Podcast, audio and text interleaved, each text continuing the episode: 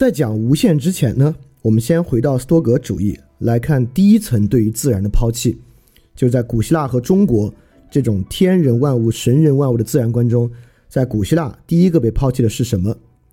就像奥勒留在《忏悔录》里所讲啊，我引了一段，他是这么说的：“他说啊，宇宙，那与你的造化相和谐的万事万物，与我也是如此适宜。那与你恰如其时的一切事情，我就不会觉得太早或是太迟。啊，自然，你一年四季的恩赐都是供我家享用的果实，所有事物从你而来，因你而生，最后亦将复归于你。”在这里，奥勒留提到宇宙，提到自然。我们也知道，斯多葛学派或者是伊壁鸠鲁学派提到很多很多的提到自然，而在古希腊人呢却不这么提自然。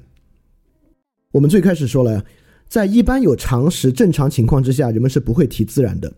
人们提自然呢，只有正常情况发生变化不对了，人们才重新在自然上为它找到一个标尺。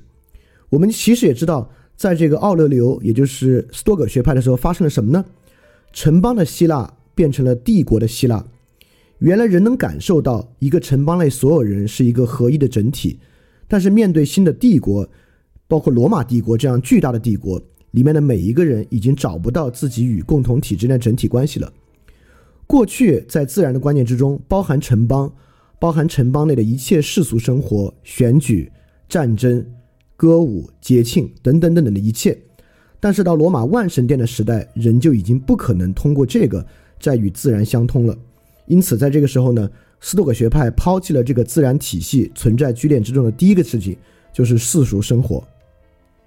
正是笼罩在每个人身上的世俗生活被抛弃，尤其是奥勒留，他还是古罗马皇帝，那他自然会有更多的俗事缠身。所以说，在忏悔录里才这么多次提到神，提到。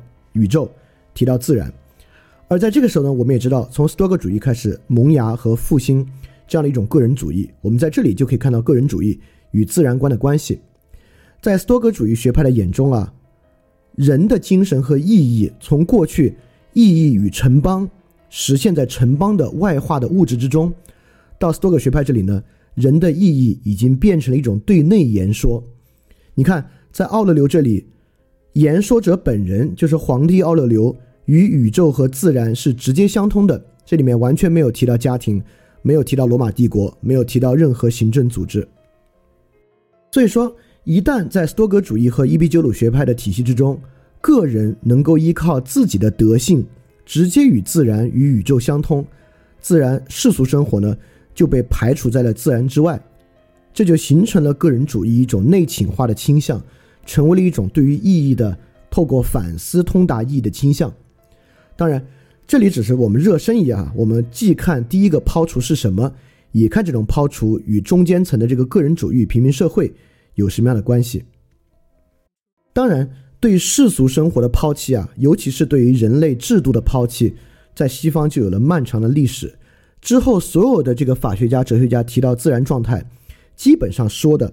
就是人类有制度化的社会以前的东西被称为自然状态，不管是霍布斯、洛克还是卢梭，都是这样的一种关系。在这样的关系之中，他们都要去否定一种新的人与人的关系，也就是说，难处理的、让人烦恼的，永远是新的这种人与人的关系，在他们看起来是根本性的坏的。所以说，我们才需要发明政府去解决这种坏的、非自然的人与人的关系。就是对于人与人关系这种否定啊，认为其实非自然的，可能一直要到斯宾诺莎和洛克那个地方才会好一些。但是，今天我们后面会花比较多的篇幅来讲斯宾诺莎。那我们从这里继续往下。那在这里呢，包含哥白尼啊，我们已经有四个点了：轴心时代、奥勒留、哥白尼、当代。从这四个点来看呢，我们可以说自然变化的轨迹已经蕴含在其中了。我这里呢提出了一种这种自然变化的条件，是这么说的：一旦经验世界越大，这里什么叫经验世界越大呢？就像奥勒留从古希腊城邦到希腊帝国的变化，就是经验世界的增大，对吧？所以这话说，经验世界越大，超验世界与经验世界的协调性就越差，我们就越依靠否定经验世界作为维持超验想象的方法，因此我们不断抛弃经验世界。以维持那个超验世界的存在，并在这个过程中不断更新我们对自然的看法。自然就是我们对可经验之物的整体概括。这里当然既包括可经验之物，也包括应该经验之物的整体概括。所以这里就构成了一组张力。我们为什么要对自然产生不同的看法呢？就是因为我们其实啊，在维持那个超验世界的稳定性，就是我们在维持一种非虚无的意义的稳定性。每次到经验世界无法与它维持的时候，我们就需要改变我们对经验世界，就是自然的看法，以便呢让超验世界能够存在。经验世界的变化越剧烈，我们的这个超验世界受到的挑战就越大，就越需要更大的哲学家来完成这样一种新的协调工作。这呢就是尼采所说的，哲学家出现的时代是那些大危险的时代。从这个角度来看呢，今天的时代由于有互联网啊，我们经验的世界发生了可能前所未有的巨变。而新的虚无主义呢，也是越来越强烈，可能我们又快迎来一些大哲学家了吧。所以说，在这样的变化之中呢，整个自然界的范围是越来越窄的。从古希腊那个时候还包括一切，到今天人类社会、人的心智、人的制度已经完全排除在自然之外了，就只有所谓的客观事物才是自然界研究的对象。虽然范围越来越窄呢，但是里面的东西呢却越来越大、越来越多。好。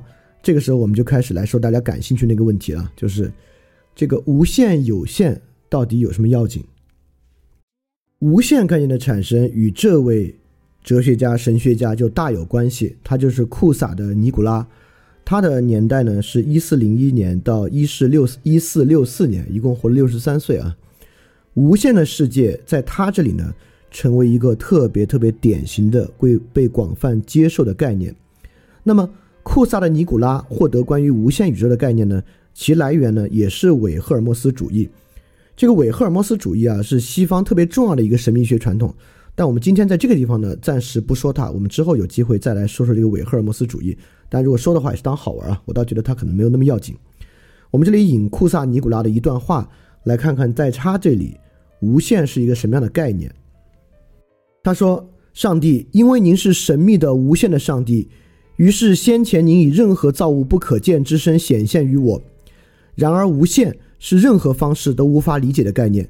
之后，您以万物得见之姿出现在我面前，万物因你所见而存在。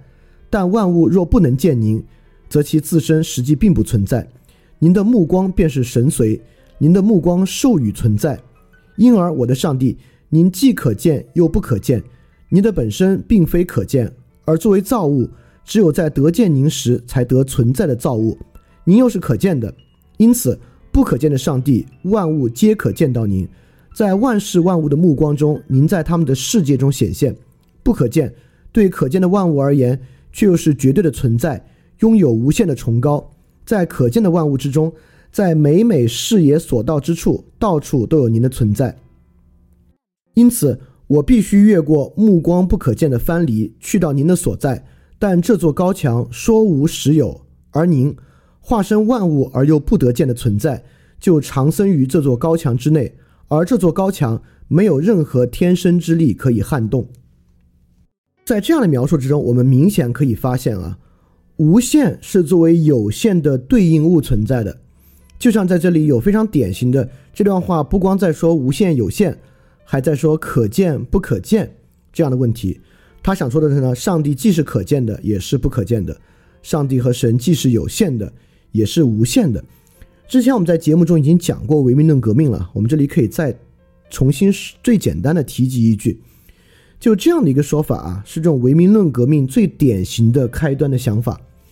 这个唯名论革命呢，就是要让神学的理性主义要要来对抗神学的理性主义，认为神是可以用理性通达的。因为一旦神能够能够被理性通达，像托马斯·奎那那样，那神岂不是就受制于理性了吗？理性就成为了支配世间万物的一切。因此，在唯名论这里呢，认为神只需要符合矛盾律，也就是说，神既可以这样，也可以不这样；神可以可见，也可以不可见；神可以无限，自然呢，神就可以有限。有限为什么一定要引进来？是当做一种无限，呃，无限为什么要引进来？说反了，是当做过去那种有限宇宙的反面被引进来的。过去人们都相信宇宙是有限的，因为有限才是好的，是有秩序的。那神可不可以让宇宙无限呢？当然可以。因此，无限首先被作为有限的反面，来让神获得矛盾律，被引进基督教的系统。当然，我们也知道，就是这个东西呢，也是柏拉图主义的复兴。我们一会儿还会说到柏拉图，就是新柏拉图主义，就是亚里士多德主义呢。亚里士多德神学大概呢是认为神可以通过理性通达，而新柏拉图主义呢就是这种唯物论革命，就是一种新柏拉图主义。柏拉图的东西我们一会儿还会提到。当然，如果库萨的尼古拉就说这么一句呢，也乏善可陈。实际上，库萨尼古拉对这个问题有更深的看法。他有一本非常非常有名的书，叫做《论有学识的无知》，就是他在论一种无知，但这个无知呢，是一种有学识的无知。这个有学识的无知是什么意思呢？其实讲的就是视角的问题，视角的存在与视角本身的决定性。当然。这本书的内容及其标题啊，肯定应该能帮助你想到苏格拉底。苏格拉底说他比别人厉害的就是他知道自己不知道，就其实很像这里说的这种有学识的无知。在《论有学识的无知》这本书中呢，库萨的尼古拉提到了很多很多的例子，比如说两艘船，就这艘船在渐行渐远。那对于一个岸上的人来说呢，两艘船开的速度就是他观测到的速度。但对于两艘渐行渐远的船上的人看到呢，船的速度就更快了。这个例子我们我们都是经过这个理性教育的人啊，对这种视角的例子呢，我自然不用举太多。也就是说，人对一个东西的感觉取决于他的视角，包括如果力量大的人拎一个东西呢就觉得轻，一个力量小就觉得沉，对吧？这也是一种视角。因此，在库萨的尼古拉看来啊，构成人类想法很多东西都与视角相关。视角呢？来源于人内在的一种偶然性，这就让由这种偶然性所产生的东西没有那么正确，而视角的存在呢是必然的。那么库萨的尼古拉绝对不仅仅是要说一个认识论的观点啊，他有一个特别特别想对应的东西，就是地球的宇宙中心论。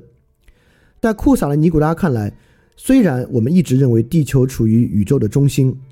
而地球就其他天体啊，对应地球的运转轨道呢，也透过数学计算出来了。但库萨的尼古拉看来，他认为一切天球之上，包括月亮、太阳之上，其实都有人。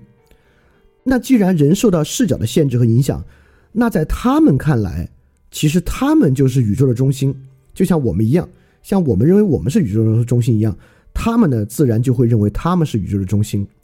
这句话是库萨的尼古拉说。宇宙的中心无处不在的这个意思，这里面结合他之前的呢，就两个观点是库萨尼古拉所秉持的。首先，作为有限的反面，为了让人让神符合矛盾律，宇宙是无限的。第二，由于视角主义的观点，宇宙呢是没有中心的，现实性一切属性并不蕴含在视角之中，因此经验世界进一步复杂，因为经验世界。在无穷多的各种视角之中，被不同的经验者，这让维持我们的那种观念、那种世界秩秩序和自然观那种超验的价值啊，就地球处于有限宇宙中心这样的一个超验价值呢，产生了巨大的松动。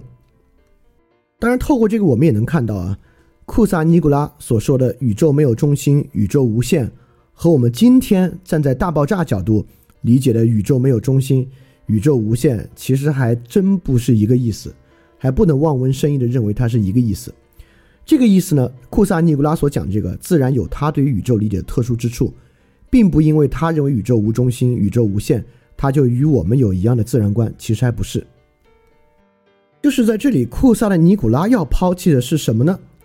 在斯多葛那个地方，抛弃了世俗生活与世间秩序，但是自我尤其理性，尤其德性。在宇宙中呢，依然占据了最高的位置。在这里抛弃的是什么呢？抛弃的就是宇宙有序论的核心。宇宙有中心，而中心上的人呢，站在宇宙秩序最高的序列之上。而没有中心的宇宙呢，是一个同质的宇宙。亚里士多德不有个多重天吗？我们上次的那个 keynotes 倒数第倒数第二页不第三页就展现出这么一个多重天。这个多重天呢？在库萨的尼古拉看来，可以适用于任何一个天体上的居民，都可以依据他们为中心构造出这么一个多重天。就因为这个原因啊，库萨的尼古拉相信每一个天球上都会有居民。正是因为这样的宇宙同质论、同同质量、同等质量论，这个不稀奇啊。到今天，很多相信宇宙中一定有外星人的人，也是因为这两个原因：第一，宇宙无限；第二，宇宙同质。正因为宇宙无限且同质，在这么茫茫多、无数多的可能性之中，地球怎么可能是唯一一个有智慧生命的星球呢？所以说，外星人必然存在。因此，我们可以看到。外星人存在这样的一个判断，其基础来源呢，其实是自然观，是宇宙无限且宇宙同质的自然观。而且我们会发现啊，在古希腊和中国谈到天、谈到神的时候呢，尤其孔子，孔子还不去演鬼神，不喜欢去谈这些大的东西，愿意谈礼、谈乐、谈世界秩序、谈人。其实孔子谈人谈的也很少啊。更多的是谈一些非常实际的东西，那古希腊哲学家一样谈理想国等等，当然也谈地板欧篇。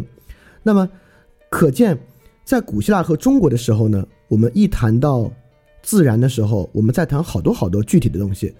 但到库萨的尼古拉这个地方啊，谈自然啊，已经基本上是在谈宇宙了。谈自然已经既不谈社会，在斯多葛学派那里被抛弃了，也不怎么谈人，因为人在。人的中心，人的最高秩序，在库萨的尼古拉这里被抛弃了，已经开始谈宇宙了。那么你想到这儿，你就会想到了，那这个是不是一种相对主义或者多元主义的来源呢？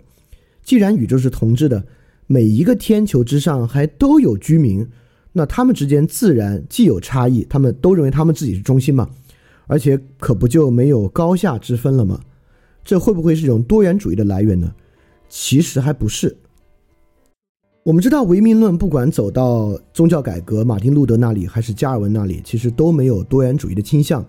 虽然宇宙是同质的这么一个观点啊，内含强烈的多元主义和相对主义的倾向，但沿着这条路走呢，也并不一定要走到多元主义和相对主义那个地方去。它只代表一种多葛意义世界的瓦解，就是人类意识处于最高阶的地位，因为视角和宇宙无限、宇宙无中心的原因呢，被瓦解了。这个瓦解可不就代表，可不代表人类就是一个很低下的存在了啊？这个呢，不是库萨的尼古拉的本意。库萨尼古拉的本意是什么？我们一会儿再说。意思是说，在后期对于这种宇宙观的理解之中，我们选择性的接受了这种宇宙观，或者我们误读了这种宇宙观。呃，当然，在历史的进程中有很多这样的误读，我们马上会展示另外一个。这个误读本身是值得深思的，也就是说，库萨的尼古拉提出宇宙无限、宇宙无中心，并没有要接受相对主义和多元主义，他最后依然走向一元主义。但为什么我们接受下来却接受成相对主义和多元主义呢？就这个东西，其实是我们一会儿要去深度理解的东西。我们现在来展示另外一个误读，另外一个片面的被我们部分接受的观点。我们刚才说了啊。论有学识的无知，令我们想到苏格拉底。确实，苏格拉底就有已经有了视角和视角之知的观点。就苏格拉底和这个有这么一段对话，这个对话呢是和格老孔。苏格拉底说：“模仿是人哪一部分的能力？”因为我们知道，在古希腊的美学观里有这个模仿说啊，人是模仿自然来获得美。所以苏格拉底问格老孔：“模仿是人哪一部分的能力？”格老孔说：“我不明白你的意思。”苏格拉底说：“我的意思是说，一个同样大小的东西，远看和近看，在人的眼睛里显得不一样大，这不就是一个视角差异吗？”格老孔说：“的确如此。”苏格拉底说：“同一事物在水外看是直的，在水里看则是曲的。由于视觉容易出现颜色错觉，同一事物的凹凸看起来也是不同的。我们心灵无限与视角中诸如此类的混乱，就这样被揭示出来。”绘画之所以能发挥其魅力，正是利用我们天性中的这一弱点。魔术师和许多别的诸如此类的艺人，也是利用了我们这一弱点。在这里呢，苏格拉底已经论述出这个视角啊带来的差异了。格劳孔说：“的确如此。”然后最重要就是最后一句啊，苏格拉底说：“怎么解决这个问题呢？说度量、计算和称重的记忆为人理解力解了围，主宰我们的不再是看起来多少、看起来大或小和看起来轻或重，而是计算、度量和称重，不是吗？这个当然很重要了。这不就是说，大小、轻重等等等等是人的主观概念，而通过度量量出来的重量是一个比较客观的概念吗？苏格拉底是说，在力的领域，用度量的方式可以超越视角之间的差异，这当然是对的。但我为什么这句话被误读了呢？是因为苏格拉底明确的说。度量、计算和称重的记忆，我们知道，在亚里士多德的学科区分之中，分为科学或者叫真理、实践智慧和记忆三个领域。记忆呢，就是 technique，technique 是在一个给定目的之下解决目的的这个东西，而提供目的的呢是实践智慧。在苏格拉底这里啊，度量、计算和称重。必须由实践智慧首先给予目的，才能够被使用。但在今天呢，度量、计算和称重就是目的。通过科学的方式获知这个客观，就是目的。不仅是目的啊，甚至在今天，这个东西成为了我们对于真理的看法。就是说，苏格拉底用于解决这样的一个视角问题的这么一种方法，就是度量、计算用数字的方法，是一个记忆。但我们依然选择性的接受了它，甚至将它上升为实践智慧或者真理。这背后呢，当然也与后续的自然观的变化大大有关，尤其是我们一会儿说的伽伽利略。那我们在这里首先来回答：为何库萨的尼古拉不是相对主义？因为在库萨的尼古拉看来，如果我们已经反思到视角这个问题了，因此对于视角的洞察本身。就已然超越了视角，而我们也知道“视角主义”这个词啊，perspectivism，基本上说的是尼采。尼采的谱系学的方法呢，就是去看、洞察一个一个的视角。难道尼采是相对主义者吗？尼采应该是哲学史上可能最反对相对主义的人之一，对吧？所以说，意识到视角本身，绝不在于这就是相对主义。就像最近一期这个饭店 special 的节目提到《流浪地球》啊，我在里面说。没有电影的影评是客观的，影评一定有意识形态或基本的认识作为基础。很多人就说啊，那这岂不是说任何影评都是可都是合理的吗？都是这个不就变成相对主义吗？不是，意思是说，虽然每个观点的背后都有视角，但是我们要去做的呢，不是想抹去视角通达客观，而是视角之间有高有低，有深有浅。就像维特根斯坦说的，维特根斯坦其实也很强调，人的认识一定有一个先天的信念，但是信念呢有深浅之分。所以库萨的尼古拉洞察到视角了，绝不在于他就认为我们应该进入相对主义，就是因为视角与视角本身是不同的。库萨尼古拉最后走向了辩证法，他说宇宙啊其实存在固定不变的宇宙中心，因为绝对的极小。必定与绝对的极大相一致，所以说宇宙没有中心，与宇宙存在固定不变的中心是一个相一致的命题。对库萨的尼古拉其实还不是一个特别纯粹的柏拉图主义者，这种辩证法在我们看来很像诡辩，对吧？就像我们为了让上帝符合矛盾律，那上帝可以有限就可以无限，那在这儿又来这一套极小极大一致。那么，宇宙没有中心与宇宙存在固定不变的中心相一致。以后我们说到黑格尔啊，来看这个东西对于自然观的实际作用是什么？当然是非常非常重要的作用。所以说，库萨的尼古拉呢，他倒并不是要提出一种相对主义的观点，但是呢，他确实瓦解了人类必然处在宇宙最高阶序和宇宙有有限论这么一些对自然的看法。我们接下来看哥白尼做了什么。我们之前也说啊，因为哥白尼的年代在库萨的尼古拉之后，哥白尼依然相信宇宙有中心且宇宙有限，这不是傻吗？对吧？之前库萨的尼古拉已经说宇宙无中心、宇宙无限了，哥白尼这里还相信这个，那他为什么比库萨尼古拉是一个更大的突破呢？突破其实在于这个地方，就是地球是太阳的中心，是宇宙中心，还是太阳是宇宙中心，到底怎么有关系了？包括哥白尼的这个行星运行论，说太阳在宇宙中心，其实也在说太阳是光，太阳是善，太阳是神，因此它应该处于宇宙中心，这不很好吗？甚至当时的红衣主教和教皇也觉得这东西没什么关系啊，就是哥白尼最后出问题绝对不出在这儿，但是这个东西啊，对于我们的自然观的影响确实是非常非常巨大的。因此，哥白尼仍然认为宇宙肯定有意义，宇宙有目的，但是这个目的呢，与人的目的已经无关了。地球处在宇宙中心，一个特别重要的意味就是人虽然不是宇宙的主宰，但是人是宇宙主宰的目的。宇宙的主宰的意义透过人来实现，就像神的意义需要透过人的救赎来实现，人完成救赎。来实现，这是善实现中的一个关键位置。不靠其他行星，不靠花草，不靠树木，不靠动物，靠人的救赎。但一旦人被挪开宇宙的中心，宇宙依然可以有目的，宇宙有意义。但这个东西啊，与人的目的可就不一定有关系了。在库萨的尼古拉那个地方，虽然人对于人的目的的执念只是一个视角，但是库萨的尼古拉。已经发现了，由于对于视角的洞察，超越视角，通达那种超越视角者能力的可能，宇宙的目的与人的目的依然是合一的。但是，当哥白尼把太阳放置在宇宙中心，人就不必参与到宇宙宏大的意义之中了，这才是最可怕的。当然，如果我们问今天的人，如果宇宙有意义与人的意义相关吗？我们当然，我们经常说什么高维生物啊、低维生物啊，高维生物遇到人就像人遇到蚂蚁一样啊，就这种陈词滥调往上多了，对吧？这个言下之意呢，就是说这个宇宙中存在很多目的，宇宙本身也可能有目的，但这个目的一定与人的目的无关。在我看来呢，这是我们今天所生活这个世界一个特别悲惨的现实。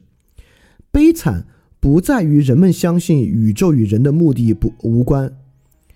悲惨在于进一步问的一个问题：为什么人们愿意相信宇宙与人的目的无关呢？我们知道，很多人来说，宇宙与人的目的不无关，不是带着一种悲天悯人的心态说的，反而是带着一种清醒的沾沾自喜说的，认为这个恰恰是一种智慧。我非常疑惑，其实我也没那么疑惑，我也理解他们什么意思啊，就是我觉得这是一种很悲惨的现实，就是人们愿意相信。宇宙与人的目的无关，其实他想要的就是一种非常低水平的平等观念。因为人是如此的渺小，所以他跟乔布斯的差距也没太大。说到底，他要的就是这个。当然，我认为他们终将失望啊！确实，建立在宇宙同质和宇宙无限的情况之下，地球之外是一定有智慧生物的。但是，我们也知道，有关键的理论和数学基本已经算出了，在我们现在基于我们现在观测的结果。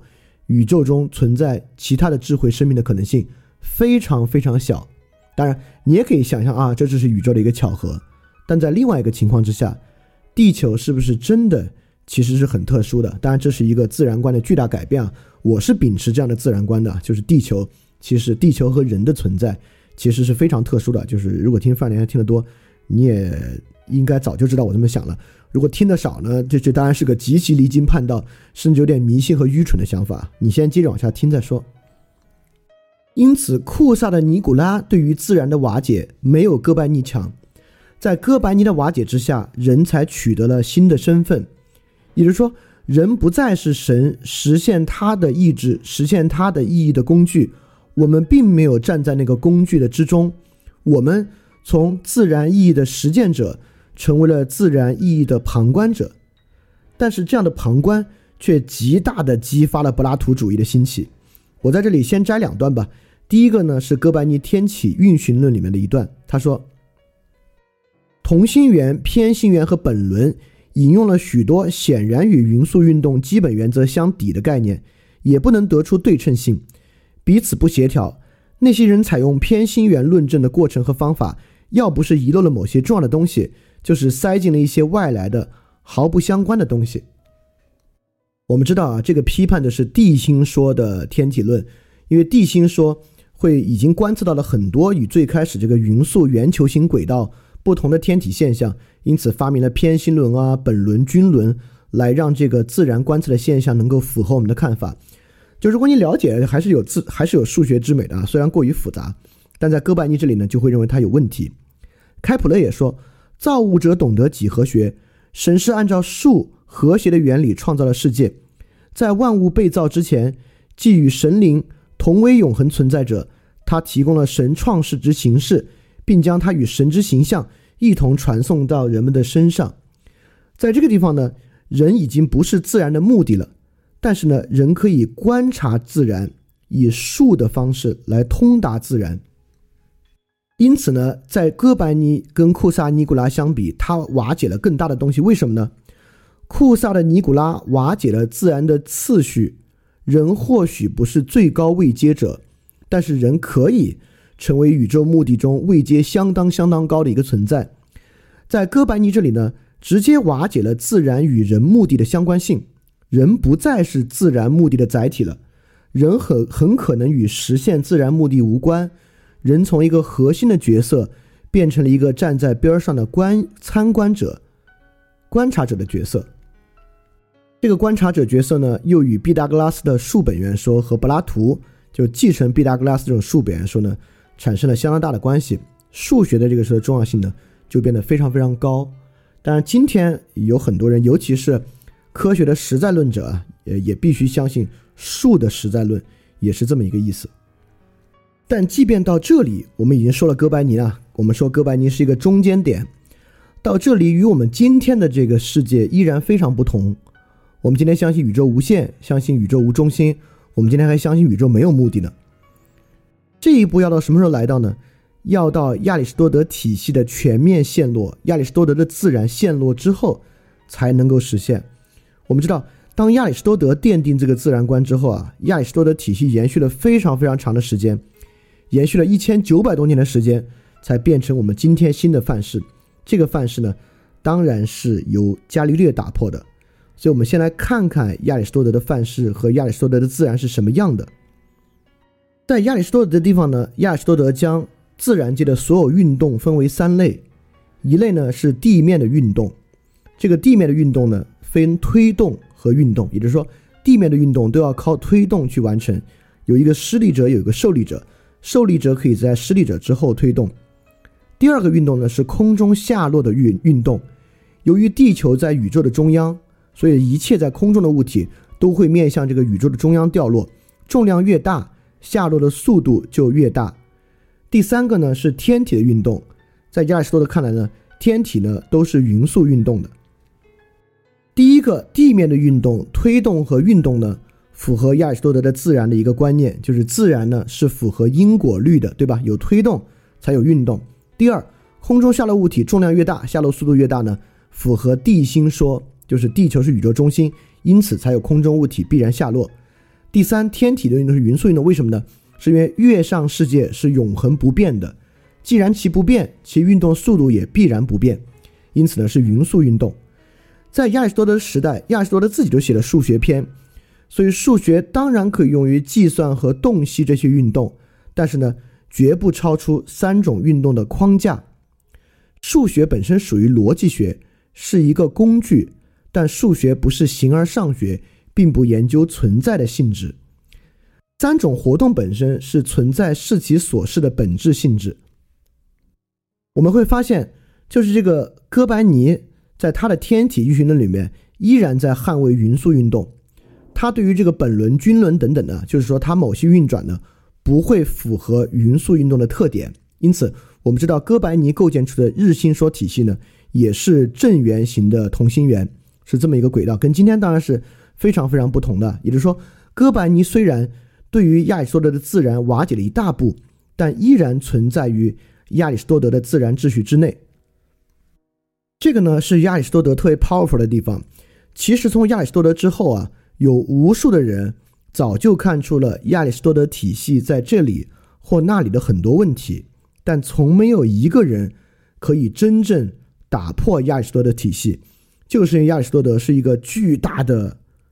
非常环环相扣的体系，仅仅从一些小的角度啊，是不足以颠覆它的。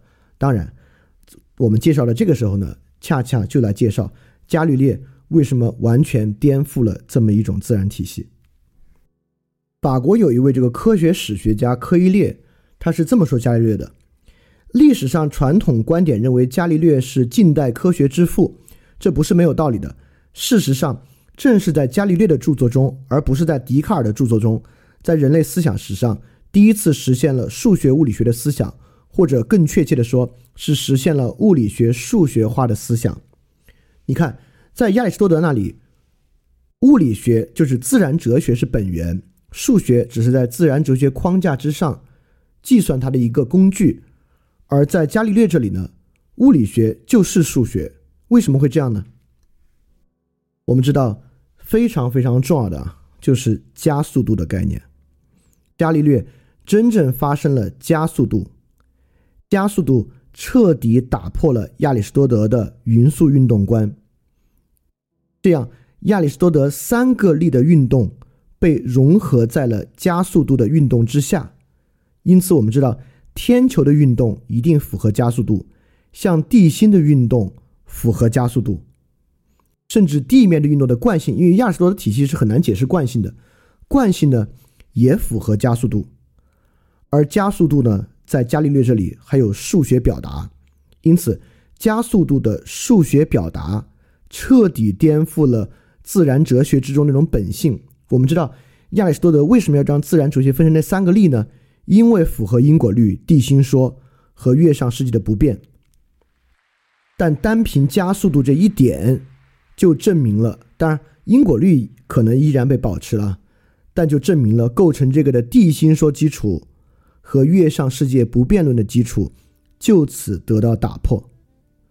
因此呢，自然啊曾经是围绕形式因展开的，就像。月上世界为什么是匀速运动？不由数学决定，由月上世界的形式因决定。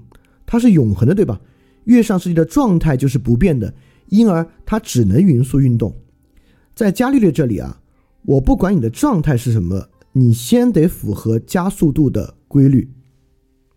所以说，我们总结一下，在现在有这么多步的打破，斯多葛学派打破了自然与社会的同构性。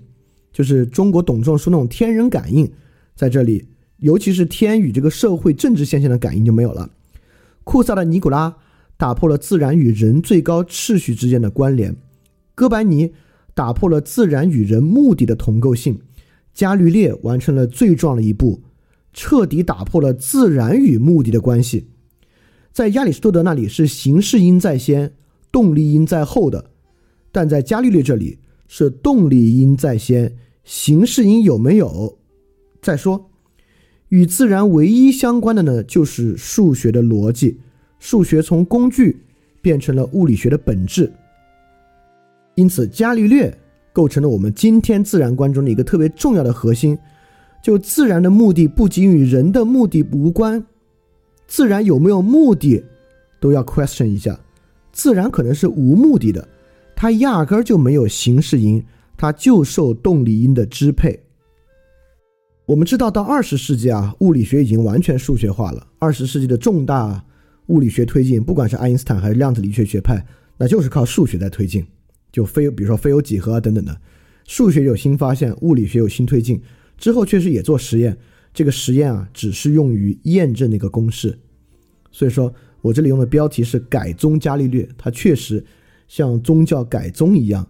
在伽利略这个地方啊，随着物理学彻底的数学化，亚里士多德体系呢在这里正式的崩溃，带来了我们的自然观一个最大的改变，就是自然可以是没有目的的，这个太可怕了。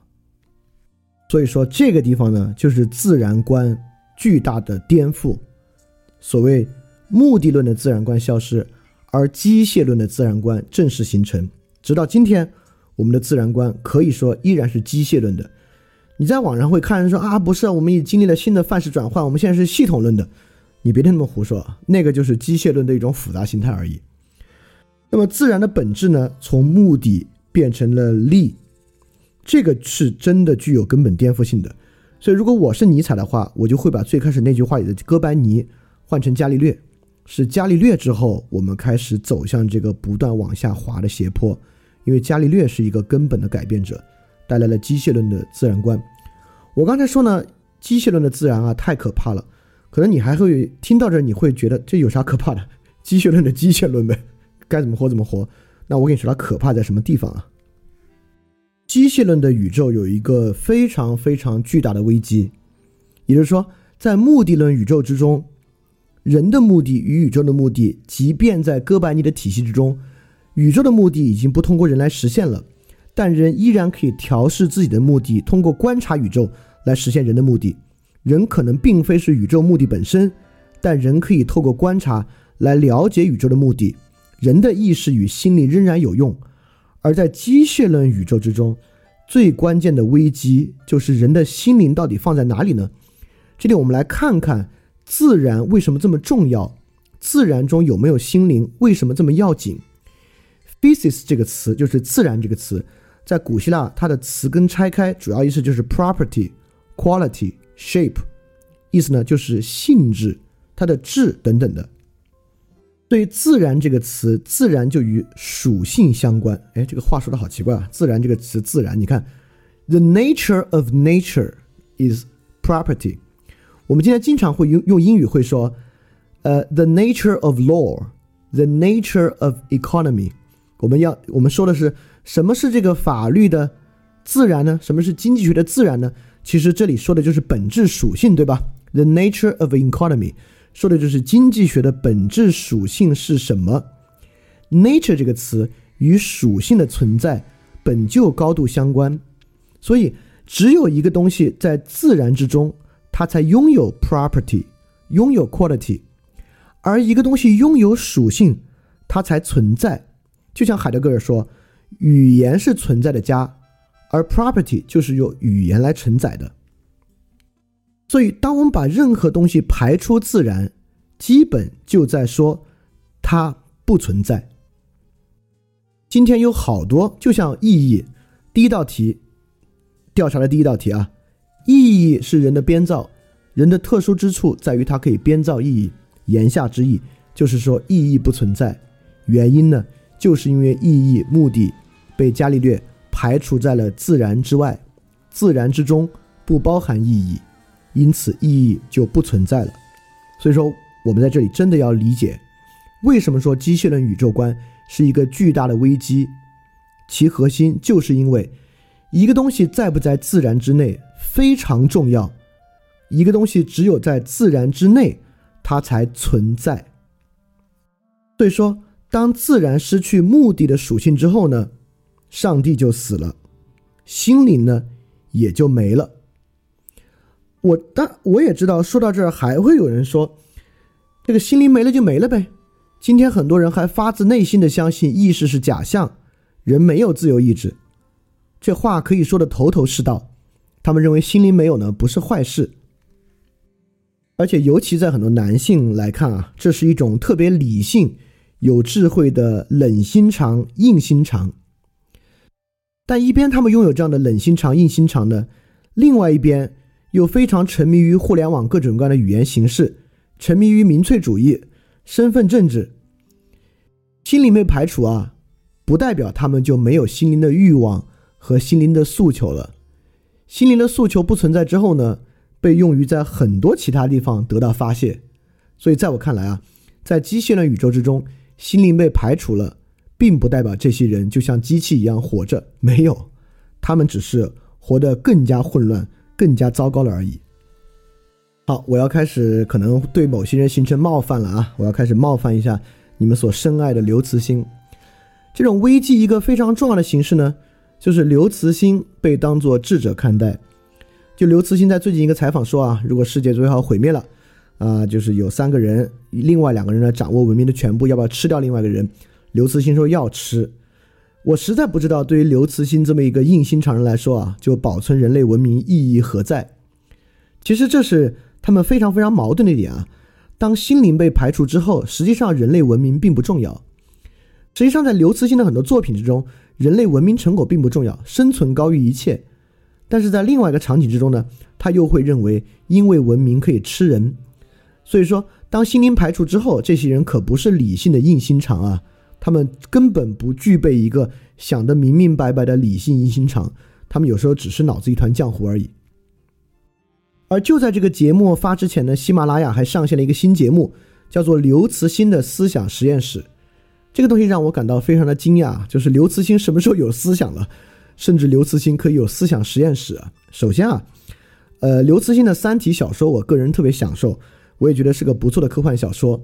但是现在刘慈欣却被当做一个具有智慧的智者看待，这个实在是一个非常非常可怕。其实，这就是这种机械论宇宙观非常可怕的一部分，就是刘慈欣在小说里提到的理论，什么黑暗森林体系啊、降维打击啊，甚至成为我们认识宇宙、认识真实社会、认识真实社会的一个观点啊，这个太可怕了啊！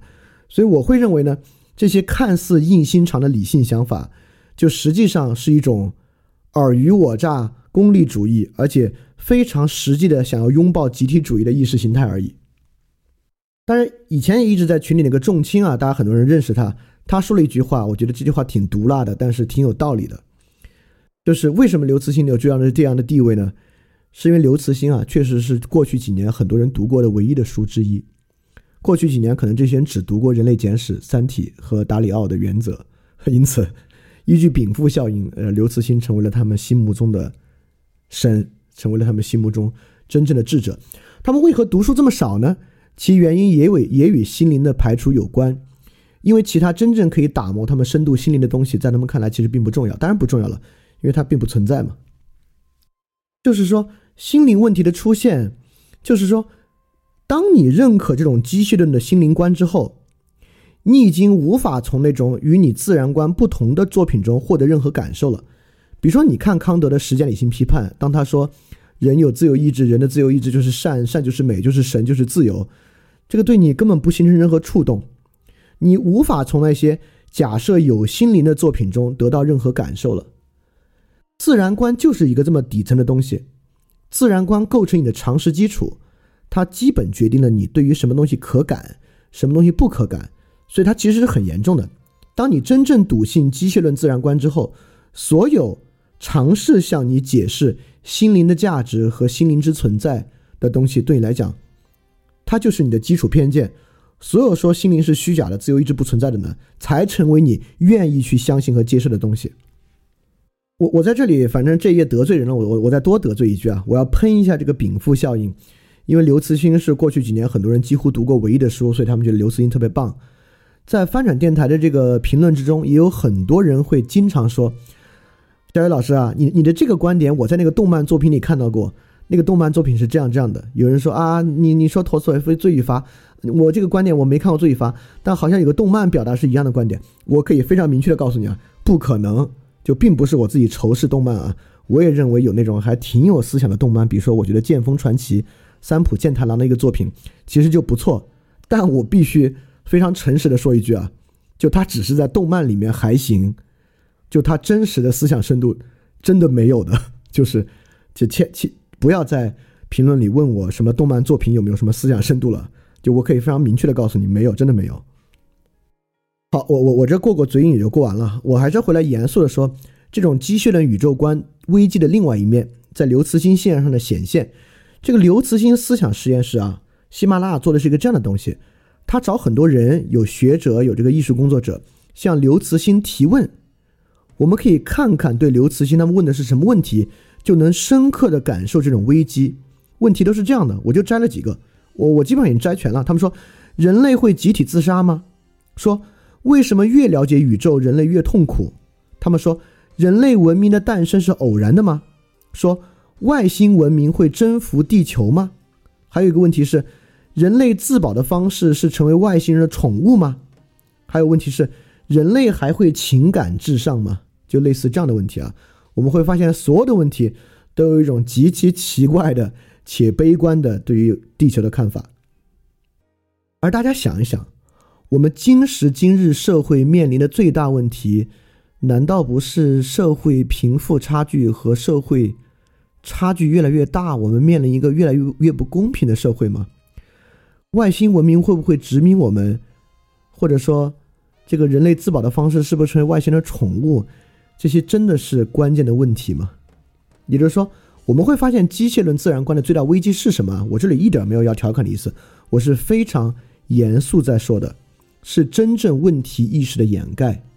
因为我打心底里相信，人类真正的问题是意识层面的问题，是心灵的问题。而当你相信机械论宇宙观的时候，你不再认为心灵问题重要，你的问题意识啊，已经绕过了心灵。正因为如此，怀特海所说的那种重要性感受，在我辈人中，在相信机械类宇宙观的人心目中，就已经彻底的丧失了。你就没有看到最重要的问题，没有对最重要的问题投入关注，而牵扯自己在很多不相干的问题之中，而问题意识的丧失，重要性感受的丧失，这当然，这只是文明的巨大滑坡。但这个你可能还没没没意识到，没事，我们之后的节目肯定还会再说这个的。好，这里就是说这种机械论宇宙的巨大危机。那么尼采说了，有大危机的时代就是那些哲学家出现的时代。你别说，尼采说的还真对。当然，尼采就是站在这个时间之后反向总结啊。你们可以这么说，在这之后呢，确实是最伟大的哲学家风起云涌的时代，而他们所解决的问题就是这个问题：机械论的宇宙心灵存在于何处的问题。我们来看看他们都提出了什么样的解决方案。第一个呢是笛卡尔。就是兼具了科学家与哲学家的心灵。笛卡尔的科学造诣是相当高的，尤其是数学与物理相关。我们知道解析几何就是笛卡尔发明的。那么，笛笛卡尔呢，自然也非常在意心灵在哪里的问题，因为他自己是个很虔诚的天主教徒，是耶稣会会士。笛卡尔发明了一个特别方便的法门，这个方便法门几乎是今天人在自然观之中为心灵找到的那个解释方案的。一个很底层的假设，就是心物二元论。由于心灵啊已经不存在于机械论的宇宙之中了，因此笛卡尔为他设计了另外一个东西。就笛卡尔认为呢，既有广言的世界，就是机械论的宇宙，也有精神的世界。因此人呢就处于这个精神的世界，在这个世界之中，人用理性去怀疑，故我思，故我在。这基本上是把那个哥白尼与、伽利略式的那种观察者的心灵。给他设计了一个世界，就这个观察者的心灵啊，肯定不在我们这自然里边了。但我们这自然之外呢，还有一个世界，这个世界呢，就专门是这个观察者心灵运转的世界。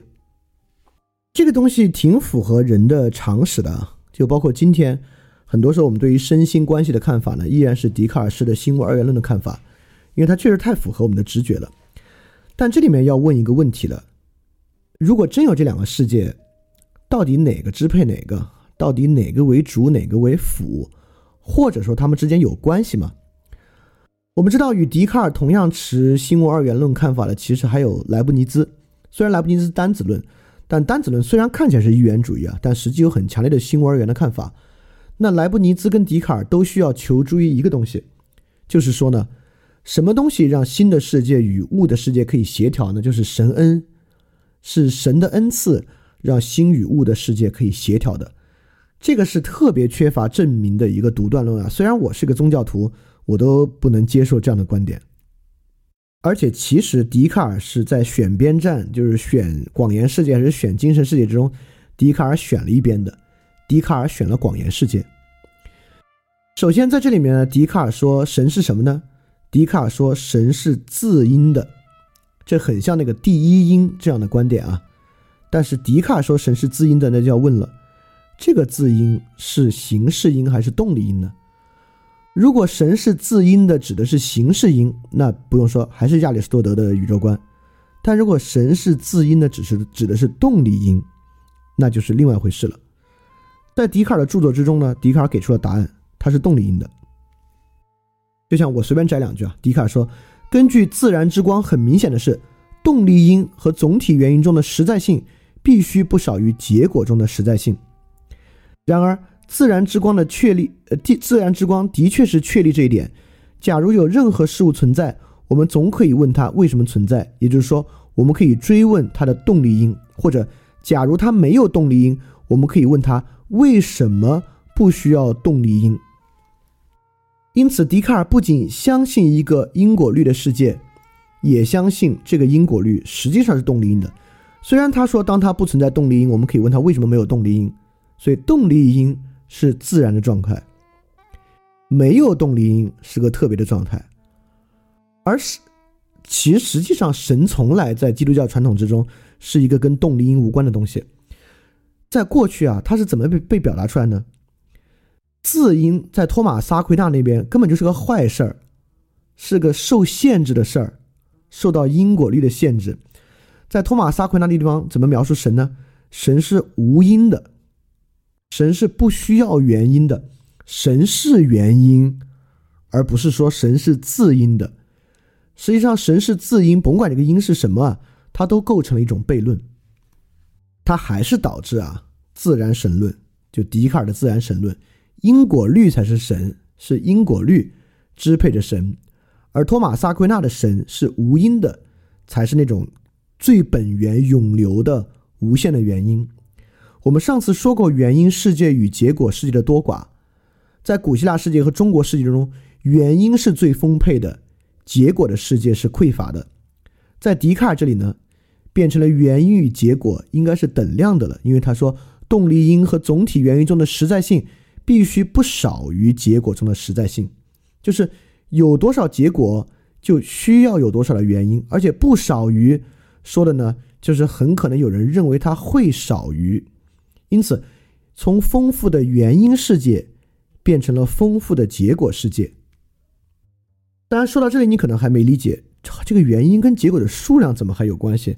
这有什么关系？我们一会儿来说有什么关系啊？当然，我可以说一句。原因与结果的多寡，基本就在问精神与物质的丰富程度之比。当神是无因的，有基础之意志在源源不断的涌流出世界，世界是他的分有，就他可以实现无限的可能，而世界只是他可能性里面的很小很小的一部分。当原因与结果等同的时候，我们已经或者更少的时候，那毫无疑问，我们面临的是一个决定论的世界，世界。是决定的，因为就这么多原因，就这么多结果。世界是一个决定论世界，那自由意志自然不存在。所以说，原因与结果的多寡特重要。这是一个自由的宇宙，还是一个决定论的宇宙，还真就是原因和结果的数量来决定的。笛卡尔的二元神论被很多人所接纳，被很多人所延续，但是最重要的那个呢，斯宾诺莎却没有延续笛卡尔的二元神论。斯宾诺莎解决心灵问题呢，是靠一元论解决的。因为说到底，我们刚才说啊，笛卡尔的二元论发明一个精神世界，和发明神是自因的，真的是非常非常独断的想法，其实也没什么道理。因此，斯宾诺莎再次改造回一元论。斯宾诺莎也说自因，他说自因我理解为这样的东西，它的本质既包含着存在，或者它的本性只能设想为存在着。这是斯宾诺莎的伦理学里面讲的。因此，由于自因与存在相关。这个字音就不再是动力音了，这个字音呢是形式音。在伦理学，斯宾诺莎还说，如果有确定原因，则必定有结果相随；反之，如无确定的原因，则绝无结果相随。凡任何存在的东西，必然由其所赖以存在一定的原因，以及凡物质存在或不存在，必有其所以存在或不存在的原因或理由。哎，这话是什么意思呢？斯宾诺莎。也认为宇宙是绝对因果的，而且在这里，斯宾诺莎其实跟笛卡尔一样，相信因果是等同的。我们知道斯宾诺莎是铁杆自然神论啊，就泛神论，这是因为这也是斯宾诺莎在逝世之后，他的理论一直得不到当时人的认可的原因，因为当时泛神论可是异端。在斯宾诺莎看来呢，宇宙整体就是自然，因而呢，也就是神。动力因就是目的和形式。形式音呢，也就是动力音，在斯宾诺莎这里啊，动力音和形式音是合一的。这个动力音与形式音合一可能没有那么好理解，呃，这个也是个蛮复杂的存在论的问题啊。我觉得大家对于今天我们讲座想说的东西呢，你倒不必花太多心思在这里完全去理解为什么动力音与形式音一定要合一。呃，这个东西我们有机会之后再说。但这里你一定要理解一点。在这种新的机械论宇宙之中，如果心灵还要存在的话，形式音与动力音必须融合。也就是说，这很简单，对吧？机械论的宇宙一定有动力音，而心灵如果要同存在于宇宙之中，心灵是目的的，它是由形式音支配的，形式音与动力音就必然合一。这就是二元论与一元论的区别。因此，实际上斯宾诺莎这个宇宙呢，也是一个机械论宇宙，但是这个动力因呢，实际上就是形式因。呃，这么说起来特别像狡辩啊，但实际上不是。我们也知道斯宾诺莎为很多人所称道，尤其是为科学家所称道。就爱因斯坦会严格的认为自己是一个斯宾诺莎主义者，而我们知道爱因斯坦在众物理学家之中，算是形而上学底子和形而上学兴趣很浓烈，而且应该还挺厉害的一个了。实际上，很多科学家确实秉持斯宾诺莎的宇宙观，甚至认为这是一种有神的宇宙也没关系，宇宙整体是这个神，这也是一个能够自圆其说的，让心灵在宇宙之中恢复的说法，确实有这么一个说法。在斯宾诺莎体系之中呢，就有实体、属性与样式，正是透过这个逻辑呢，目的被重新还给了自然，被伽利略排除的目的以一种很奇怪的方式被还给了自然。在这里，三个词：实体、属性、样式，很容易理解。实体呢，就是动力因的全集，是神也是自然，所有的这些呢，都叫实体。属性呢，就实体有很多属性，就是 property，很多很多的属性，其中有两个属性，有无数的属性啊，其中有俩属性是人能够理解的，思维和广言，这是笛卡尔的二分法。但这个二分法在这里呢，都属于这统一的实体，就人能够在两个方面理解这个实体。就是思维和广言，因此呢，由于有无数种属性，人能够把握这俩属性，人是实体的一种形式，也就是说，我们部分的是这个实体的一部分，我们也是这个实体，是它的一部分。所以，笛卡尔是相信万物有灵论的。作为观察者，可以观察思维与广言的人，是理解属性的某一些方式。因此，伽利略说。自然是没有目的的，人要有目的行，那是你的目的。斯宾诺莎会说，自然当然有目的啊，自然的整体有其目的，人的目的是自然目的的一部分，因此目的呢，就以这种奇怪的形式被交还给了人。而今天啊，世界上多绝大多数的人，如果还能相信点什么东西啊，基本上都是斯宾诺莎主义者。相信的就是这么一个东西：宇宙有一个整全的、完整的目的，人能够实现宇宙目的的某一些断片。我也知道呢，就讲到斯宾诺莎一个半小时了，差不多也该到了听乏了和听不懂的时候了。但我想把它解释的更明白一下，让大家理解什么叫它是一个奇怪的目的是啥意思呢？我们进一步说，斯宾诺莎，我把它称为非德性的斯多格主义者。